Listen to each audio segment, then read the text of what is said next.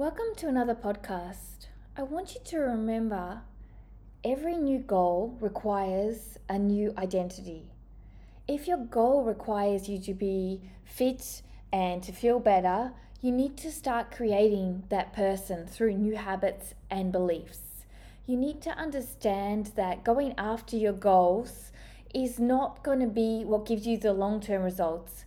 It is really all about the internal world. And that's why so many of us end up in a cycle and we don't actually get our dreams coming true because we might go on a diet that helps us to lose weight. And then what happens is the diet doesn't resonate or it doesn't feel good in our body. And then the moment that we get off that strict routine that we put ourselves on, we often regain all of the success that we've had. And at the same time, if that's the only reason why you're going on that goal is that program, once you finish that, you go back to your old habits and you have nothing to keep you going afterwards.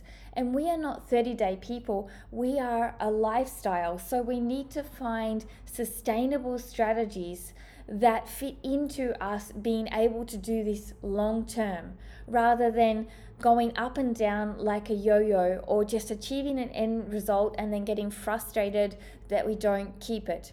Because the end goal does never solve all the issues and problems. And if it did, then it would be wonderful. But we all know that so many of us go on this up and down yo yo scenario. And then our identity gets crushed with regards to our feeling of issues that might be concerned around the up and down experience of that. But when we are able to not only transform ourselves through great daily habits, but transform ourselves through an internal world and an internal disposition and changing our personality to adapt and believe in the process and to build habits that support the process long term, we get those results long term. And that's often the difference between those that might be, say, an athlete who's achieved so many things because they identify with the goal and they create a personality around the goal. They don't just identify with the program, do the program, and then they're done with the program. It's a lifestyle choice.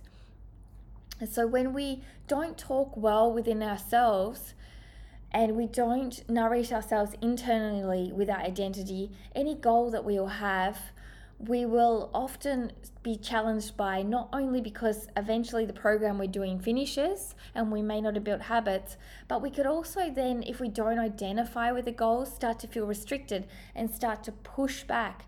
And the voice in the head starts to say, Oh, it's too hard, and I don't want to do that, or I should have this reward today. And then our results don't achieve. So, one of the things that's really, really important is our mental health. And our mental health is a big place in this world of change for us. It's a big place in that it's really the major key player and the major placeholder whenever we want to change. It's not the program or the external things that are coming in, it's how we identify with ourselves and the program and our personality in the period of time to create those long term habits to be able to create long term changes.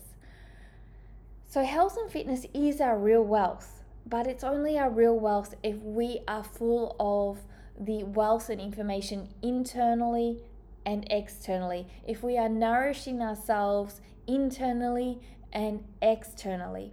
So, next time you're setting a goal, make sure that your internal world has a personality that aligns to it and builds habits that will be lifetime worth of habits rather than a 30 day program that you fall short. And if you look at yourself and you look at your goals and see where you fall short, you'll actually see yourself talk or you will see maybe the program end and that's where the things started to fall short again. So I hope this helps a little bit to remember that not only is health and fitness and achieving goals about the external, but it's about the internal as well.